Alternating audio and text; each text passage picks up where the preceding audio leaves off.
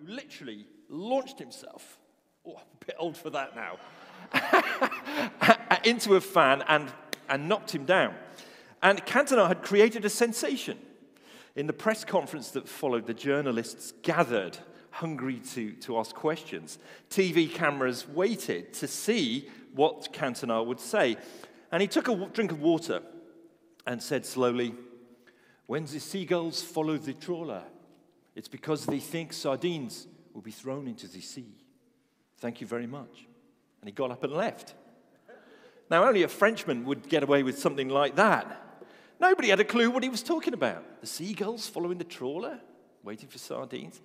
But then, if you stop and think, you can figure out what he was saying, can't you? He was talking about the journalists. It all depends on how you listen. Now, that's a bit like Mark chapter 4, which Liz just read for us.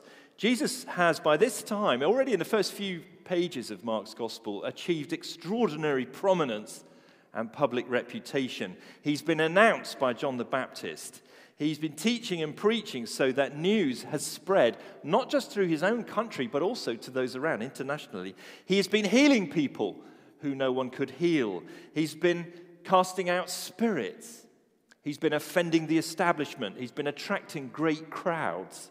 And with this meteoric rise to fame, you can imagine people are hanging on his every word and asking, What's next? They're asking, Is the revolution about to be televised? So there are great expectations. And there in verse 1, if you look at your Bible, Jesus again began to teach by the lake the crowd that gathered around him was so large that he got into a boat and sat in it out on the lake while all the people were along the shore at the water's edge. So imagine the scene. There's so many people, he gets in a boat to come out, and across the water, there's a kind of natural amplification system. So his voice is as clear as a bell, even to thousands. What is he going to say? He starts to tell stories a certain kind of story called a parable. And they're quite puzzling. And the point of them is you have to listen carefully to unlock the meaning. It says that he taught them many things by parables, puzzling parables, but there's one parable in particular that the, the, Mark wants to draw our attention to. And we have this whole 20 verses is on this one parable and its, into, its interpretation because it's the parable about parables and Matthew records it, and Luke records it. This is the one that we've really got to get our heads around. But it looks, doesn't it, like nobody gets it. Have a look at verse 10. When he was alone, the 12 and the others around him asked him about the parables. They, are asking for, for more clarity, for more information. It looks like no one's got it. So you have to ask, don't you, why would Jesus speak in such a way? I mean, surely public communicators want to be as clear as possible. Why tell stories that aren't obvious, that don't immediately land? Why would he do that? And the answer is that Jesus here speaks as a prophet. This is what the prophets do. He speaks as a prophet and he shows us how we listen to him is vital. And he also extends us an invitation and a warning. He speaks as a prophet. He shows us how we listen to him is vital. And he gives us an invitation and a warning. And Jesus does this with the well known story of a sower and four different kinds of soil. You, have already heard Gareth talk about it. You've heard Liz read the story. There's, it's probably well known to many of you three unproductive soils and one very, very fruitful, often known as the parable of the sower. There it is at the top of the, your Bible uh, passage there. That, those headings have been inserted by the translators to help us. Uh, but actually, the focus is really on the soils. It could be called the parable of the soils. And fortunately for us, Mark gives us not only the parable, but also Jesus' own interpretation. And some of you have read this many times. I know that. And I have too. But let me tell you, there are things about this passage that I have never understood until yesterday. And then I did, and it blew my hair back. As you can see, I'm now receding. It's stunning the famous words of the Puritan John Robinson I am very confident the Lord hath more truth and light yet to break forth out of his holy word. Amen? Yeah. He's got much more light to break out if we come back to his word again and again. I've got three points the soils, the sower, and the shock tactic. The soils, the sower, and the shock tactic. Firstly, the soils. Having told the story about the farmer going to sow the seed and the three different kinds of seed, and some goes along the path, and some goes along, uh, falls into rocky ground, and some falls in a thorny patch, and some falls in good soil. Uh, and the disciples come and they say to Jesus, Can you just tell us a bit more about that, please? You know, can we have a follow-up seminar, Q&A? and in verse 10, where they're alone, they ask him for more information. This group is described as the 12. Remember, they were the 12 that Jesus has appointed as leaders of a new Israel, a new community. Those 12 and others, other followers, they come. They want to learn. And he reveals further depths to them. And he says to them, um, The farmer sows the word verse 14. The farmer sows the word. So he reveals that this, this story is about the word of God, God's word. And that word goes into different kinds of soil, and it has a very different response. Firstly, there's the hard path. The hard path. Imagine a, a field in the countryside with a well worn path running through it. People have been walking up and down this path and riding their mountain bikes and whatever they do for years. And everywhere around the ground is soft, but this path is trodden down and it's hard. And some seeds, as the farmer is sowing, some seeds fall on the hard ground. But you know what happens? They, they don't go in, they just bounce off. And the birds, who are very clever, quickly see that and they eat the seed. Now, Jesus is giving us a picture here of a person who does hear the word of God, verse 15. They, they do hear the word, but, uh, and the word is sown. But as soon as they hear it, this is kind of spooky actually. Satan comes and takes away the word that was sown in them. Rather striking. Satan comes. It's basically a warning. If you hear God's word, don't put it off. Don't wait a moment. It could be forgotten. And the point is to give you urgency because there is an evil personality, an evil set of forces in our world who want to take that word right away from you. The second picture is that of the rocky ground. This, is, this seed actually makes a bit more of a purchase. Um, it says that uh, it, it fell on rocky places, and, and there's apparently in, in the country where Jesus was preaching, there's plenty of places where the soil looks good, but underneath not far down, there's actually rock. And so when the soil goes in, that soil is actually quite warm because it's on top of rocks. And so the, soil, the seed goes in and it hits the warm soil and it quickly seems to grow. And you think, this is great, we've got a harvest coming. But actually, it hasn't gone deep and there's rock down there. And so the plants lack moisture and they quickly die. And Jesus explains again this is like the person who hears the word and they immediately respond with joy. They love it. And we're all so excited. We're so grateful that this person's come and they're, getting their arms around it and they love to hear God's word. But it says, verse, verse 17, they last only a short time. Their joy is temporary. Why? Because Jesus says, when trouble or persecution comes because of the word, they give up immediately. They're just gone, they vanish, they quickly fall away. And that is a, a very sobering picture for us, isn't it? If you've been around this church or any church for any amount of time, you will have seen that. And we're so happy when someone responds joyfully to the word. But sadly, some are temporary. When the hot sun of difficulty starts to beat down on them, they wither. They're gone.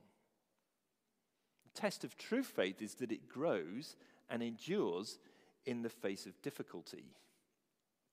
Then there's the third kind of soil, the thorny patch, verses 18 to 19. And anyone who's done any kind of gardening, however basic, will know exactly what Jesus is talking about. And I know I'm on, I'm on um, I've got to tread on careful ground here. Sorry, that was not an intentional pun.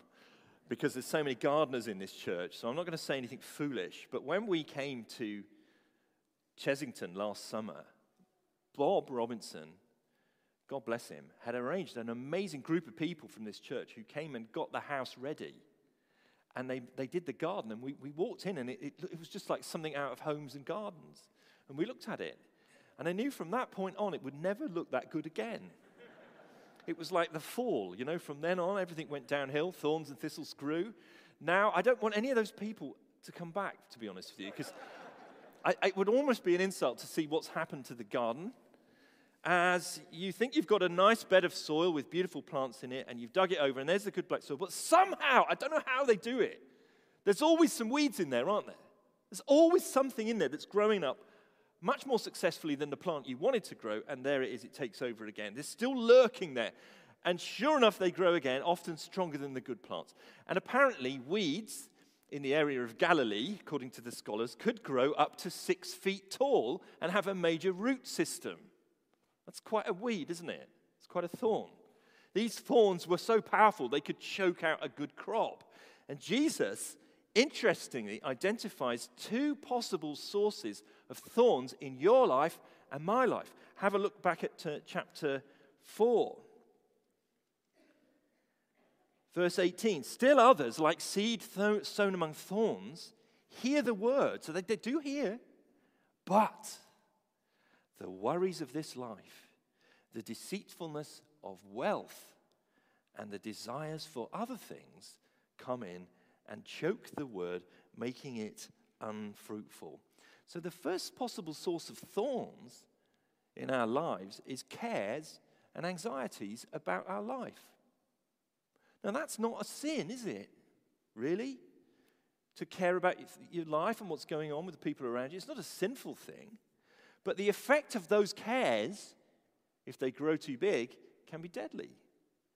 If you care so much about your job and your career, you care so much about your grades and your studies, you care so much about your finances and your money, you care so much about your house, your spouse, your children, all cares of life, which get more and more the older you get, those things can actually dominate your horizon so much that you cannot, in the end, hear God's word.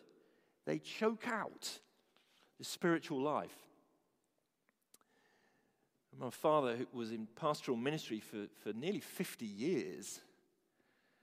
He often would say he'd seen many, many people over the decades who, who heard the word as a young person, young adult, and went into their 20s fully committed and passionate about living for Jesus. And then the cares of life came in. And gradually, bit by bit by bit, they were choked out. And only then in their 50s or 60s did they come back to the Lord and say, I've, I've lost all those years. And it was actually good things that took them away. Now, the second source of thorns in our lives, Jesus points at, is, is the deceitfulness of money. And you might think, well, I don't have much wealth. This doesn't apply to me. Hold on a minute. Hold on a minute. I know we've got the most expensive council tax in London. My days. What happened there? The deceitfulness of riches. Now, riches, again, in themselves are not bad. The Bible isn't anti money, Christianity isn't against the material world. Some of the heroes of faith in the Bible were actually very rich people. The point is what you do with your money and what your money does with you. You see, money is very dangerous. It's not a neutral thing, it's like kryptonite. You hold it long enough, it can do things to you. Jesus speaks about the deceitfulness of wealth. Money tells lies. Your money will lie to you and make you think you're more important than you are. Your money will lie to you and think you're, make, you're more secure than you are. Whereas in reality, money doesn't make you secure from any of the things that will really hurt you. Money can't take away cancer. Money can't take away heartbreak. Money can't take away failure, disappointment, betrayal, depression. Money really is lying to you. But it makes you think that you're safe and secure. It makes you think you're someone. Money is so dangerous, it seduces us. And that too is a choking thorn. And Jesus warns us about the cares of life, which are legitimate, and about the deceitfulness of money. And says those things can grow up alongside your spiritual life and choke it. Now, here's the thing you notice these three soils, there's like a progression so far. The first one, the seed didn't even go in, The second one, it did go in and it grew a bit, but then it died. And the third one, it's grown quite a lot, but it's finally been choked. And then we get to the fourth soil, thank God. The main stress of the parable is this it is good soil, it is fertile and productive. Jesus says in verse 20, Other people, like the seed sown on good soil, hear the word, they accept it, they produce a crop, some 30, some 60, some 100 times what was sown. Now, that is something, isn't it? Gareth had 2,000 seeds in his pocket. Is that right? Did he really have 2,000 seeds? Have you actually got them there? He has got. I thought he was making it up. I thought he was talking about atoms, by the way. Carrot seeds. That's fantastic. There's 2,000 in there. They're so small. Thank you, brother. You just helped the sermon as well. 2,000 seeds, so small. And yet, when it comes up, you know how many carrots you can get out of that? Woo! Be eating carrots for the rest of your life. You will be orange. You can also see in the dark. So fertile. In the Bible, a hundredfold is a, is a bountiful harvest, Genesis 26 20. And Jesus explains this is the person who hears and accepts the word, and they bear fruit in their life and they bear a crop. This person hears the word and reflects on it deeply and consistently. She lets it go deep down into her heart and influence her whole life. She takes the time to study it and to discuss it with others and to think about it. She lets the word affect her decisions, priorities, the direction of her life. She not only hears, but obeys. Now, interesting point here for any language nerds present is that in the Hebrew language, the word that's translated listen or hear can also be translated obey. Reminds me of some of the times I've heard my wife saying to the children over the last 20 years, You are not listening. Well, they are. They heard the words, but my word, they're not obeying. And of course, we all love to give our children choices and discussion and so on, but when it comes to road safety, it's not a dialogue, is there? Don't cross the road now. Don't cross now. You're not listening. Sometimes you've got to obey. And so, as a result, this person, Jesus says, bears fruit that's far beyond what went in, those little seeds. The word looks so weak, doesn't it? This book, it looks so irrelevant. And yet it changes and transforms people again and again and again in all different cultures all around the world, all different times. They bear fruit. And if you look around this room, maybe take a moment to do that. If you look around this room, you can see mature Christians who have walked with Jesus faithfully over many, many years. And I can see them. Some of them were my youth leaders 40 years ago. They must have come out of the ark. They've walked faithfully with Jesus over many, many years. And so you can see, you can actually see it at King's Church, what this harvest looks like. It's a harvest of character. Jesus talks, uh, sorry, not Jesus, the Apostle Paul talks about the fruit of the Holy Spirit. The Holy Spirit fills you when you become a Christian, new birth. You bear this fruit love, joy, peace, patience kindness, goodness, faithfulness, gentleness, and self control. These things are ripening in a believer's life as the years go by. And the Bible does not promise you perfection overnight, but transformation over a lifetime.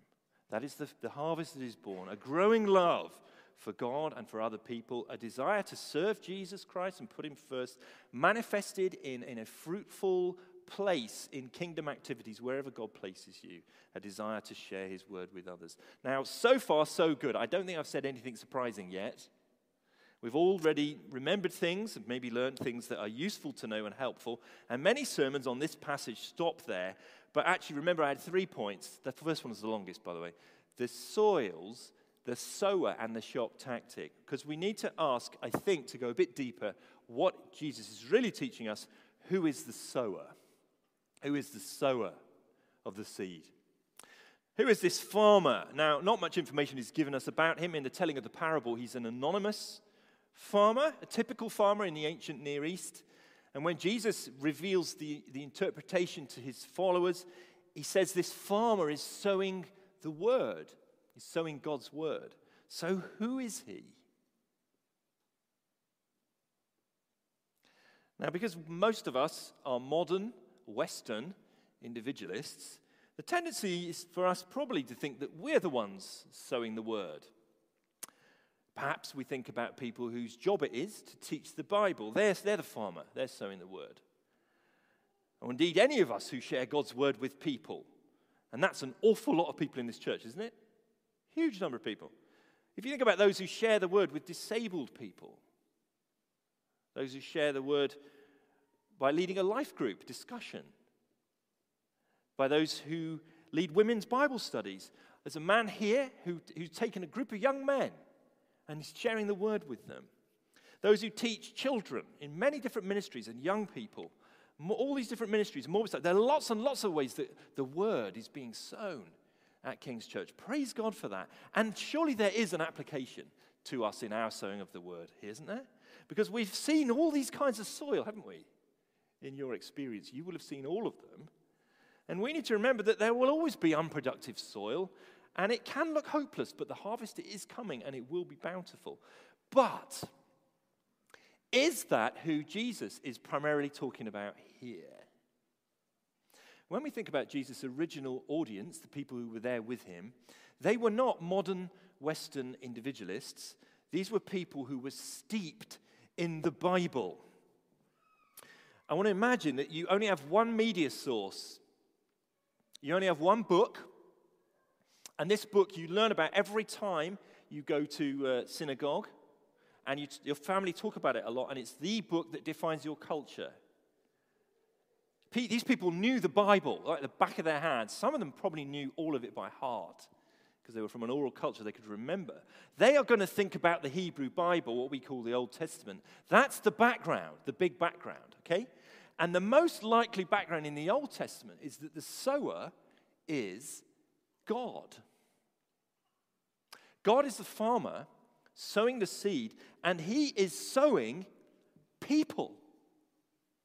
That's the image in the Old Testament. I'll just prove it to you with a few quotes from the prophets. Don't look them up. It's, I'm going to go through these fast, but I'm going to make the point. Isaiah 37 The remnant of Judah will take root downward and bear fruit upward. That's people. Isaiah 27 6 Jacob will take root and fill the earth with fruit. Isaiah 43, verse 5, God says, I will bring your seed from the east. Isaiah 60, verse 21 Your people will all be righteous. They will possess the land forever.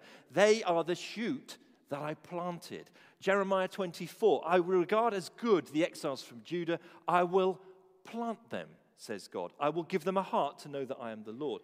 Jeremiah 31 The days are coming, says the Lord, when I will fill the house of Israel and the house of Judah with the seed of humans. Ezekiel 36 I'm concerned for you and will look on you with favor.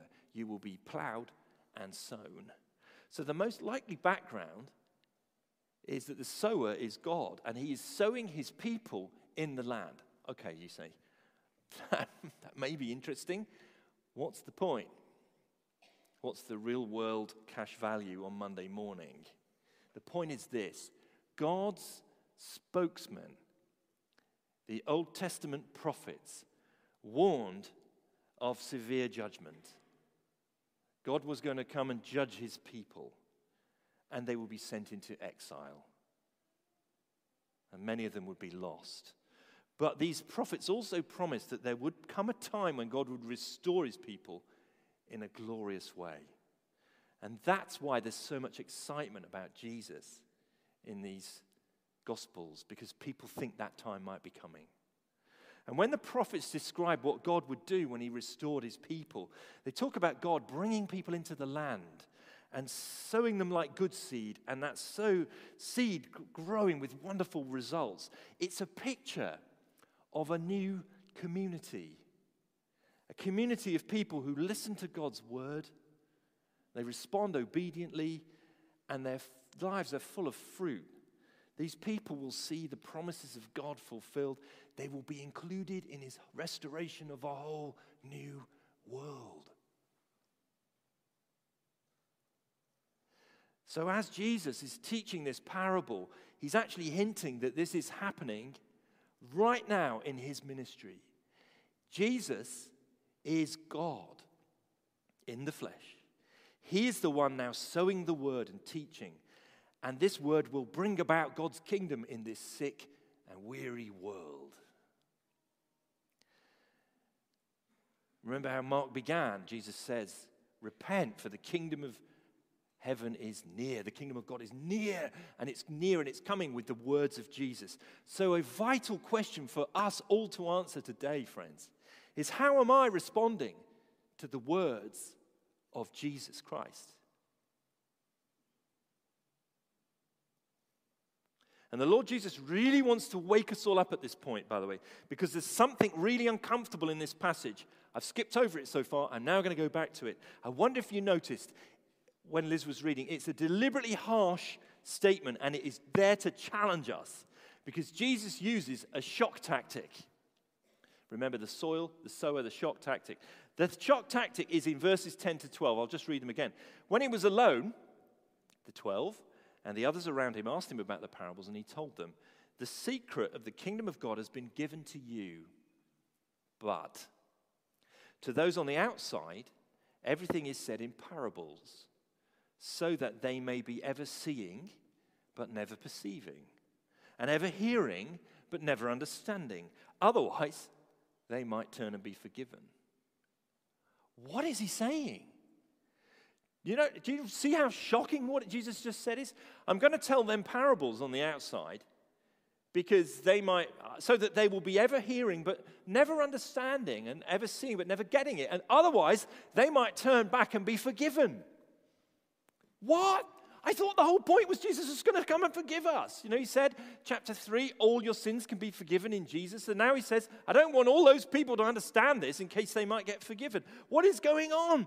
The, the, the answer is that this is a quote from the prophet Isaiah. Gareth opened the service with it today. One of the greatest passages in the Old Testament. Isaiah went to the temple and he went to the temple to worship. And like most people who go to church, the last person he expected to meet at the temple was God.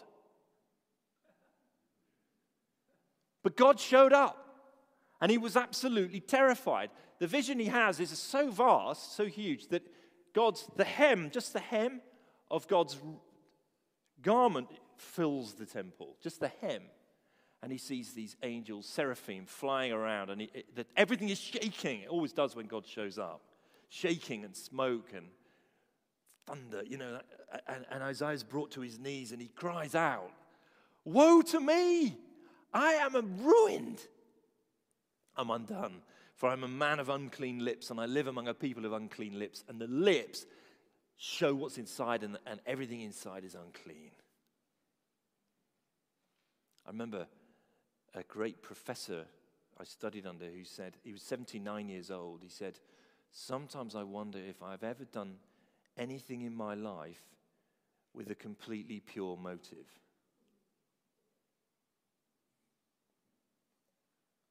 I'm a man of unclean lips, and my eyes have seen the King, the Lord Almighty. And God dealt with Isaiah graciously and brought this coal, touched his lips, and the voice said, Your sin is taken away.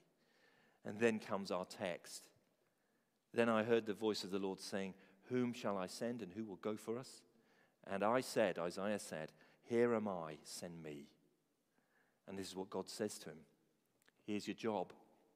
Go and tell this people be ever hearing, but never understanding, be ever seeing, but never perceiving. Make the heart of the people calloused, hard. Make their ears dull, close their eyes. Otherwise, they might see with their eyes, hear with their ears, understand with their hearts, and turn and be healed. You see, if we just look back to Isaiah for clarification, and things got a lot worse. Because Isaiah's job description is a job that you wouldn't accept. It looks awfully like God is telling Isaiah, I've already made my mind up, they're done. You go and tell them in such a way that they can't understand. Isaiah's job seems to be to make sure people can't respond, to warn them, but slam the door in their face. It's a brutal passage on first reading. But again, remember that Isaiah is a prophet and they speak in this powerful way. Jesus is acting as a prophet too in his ministry. He quotes Isaiah, he identifies with Isaiah, and, and he, he, he, you then have to ask, well, why would God speak like this to people? Isn't he supposed to be a God of love? Why would God send someone with a message, tell the people don't understand? Here's the answer it's a provocation. God is trying to provoke us to respond. It's ironic. God is trying to use reverse psychology to make us think again because we get far too familiar with the things of God and we become complacent with them, especially if you've grown up in church. These words are not to be understood literally, but forcefully. It's saying, stop and listen because you're on the brink of destruction. Turn now. God is reaching out to people with an invitation and a warning. God is saying, judgment is coming, and it is certain, and your sins deserve it.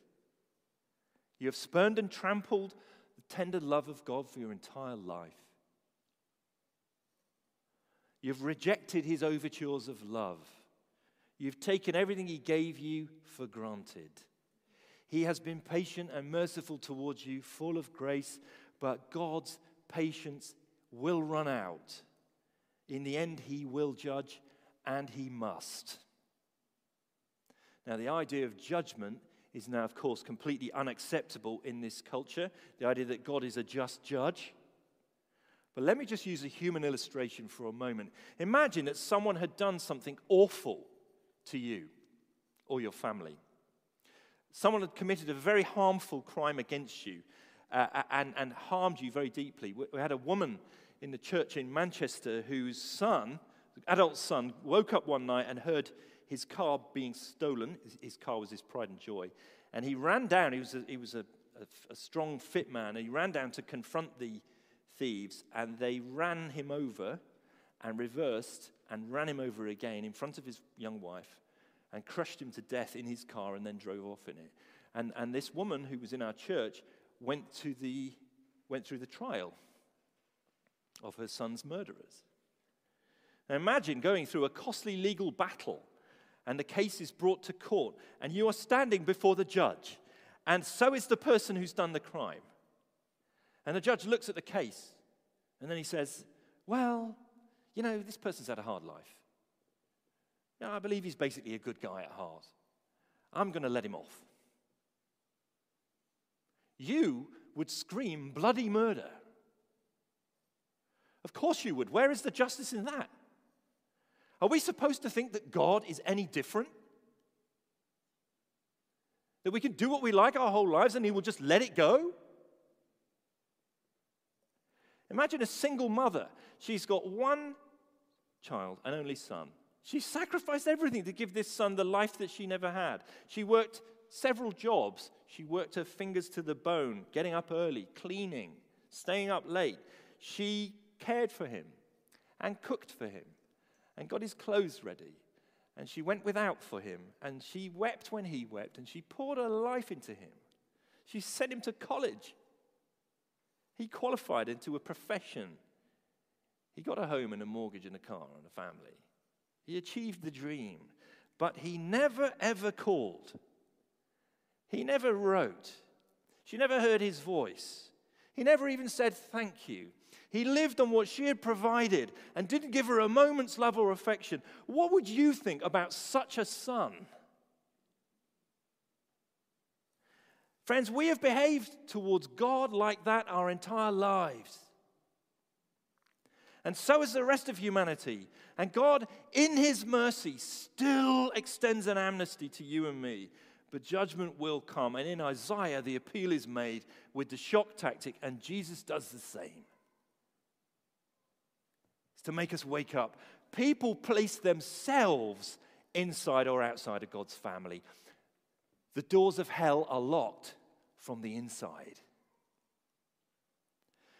You place yourself outside God's kindness by the way you respond to the message. You are responsible for what you have heard. You are responsible for how willing you are to hear and obey.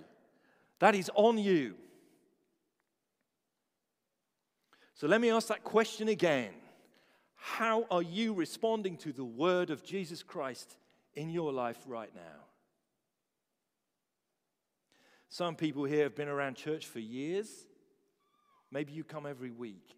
You know, you can do that and still actually not be obeying Jesus Christ in your life. Some have been seeking and you're hearing Jesus' voice, and you know right now this is confronting and it's difficult because you know it's going to cost you. There's still time.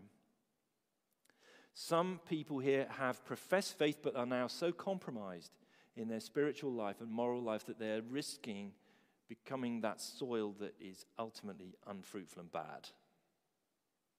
Some of you guys, young people, you're from a Christian family. All of this is just too familiar to you. You don't realize the danger that you're in. How are you responding to the word of Jesus? It is possible to be converted to church, but not converted to Christ. What place does his voice have in your life? But notice, in Mark's gospel, this passage about the sower is bracketed. On the one side, it's bracketed by the end of chapter 3, where the family come, Jesus' own mother and brothers, and they try and pull him out and say he's gone out of his mind. The family are not believing. That's the one bracket. And the other bracket is the disciples who are there saying, Please tell us more. We want to learn, we want to hear, we want to obey. There's a bracket there. And the interesting thing is, the family in the end believed. Did you know that? Jesus' mother and brothers became key people in the early church. We have two letters in the New Testament by Jesus' brothers, James and Jude. Jesus' mum, Mary, became a key person in the early church. In the end, they did, they did listen. And then those 12 who were asking, one of them eventually betrayed him to death, sold him out, and then took his own life Judas Iscariot. You see, the thing is, whatever kind of soil you are right now, it may not be your permanent condition. There is still time. There's time to change. So we learn that this warning is as much to us, the followers, as it is to the crowds outside. What kind of soil you are is not a permanent condition. You can change. And you can change today. And then, oh wow, what a harvest can be produced in your life. Let's pray. Lord, we do not want to be like those who hear the word and it bounces off us, like those who hear the word and respond superficially and then it dies like those who hear the word and seem to grow but then get choked. We do not want to be that and we're scared of that. Help us, please. We want to give that crop, that fruit, that life of 30, 60, 100 fold. Help us, Lord Jesus, we pray. Amen. Friends, we're going to sing a couple of songs uh, reflecting some of that, turning it into praise. So do stand when the musicians start. Thank you.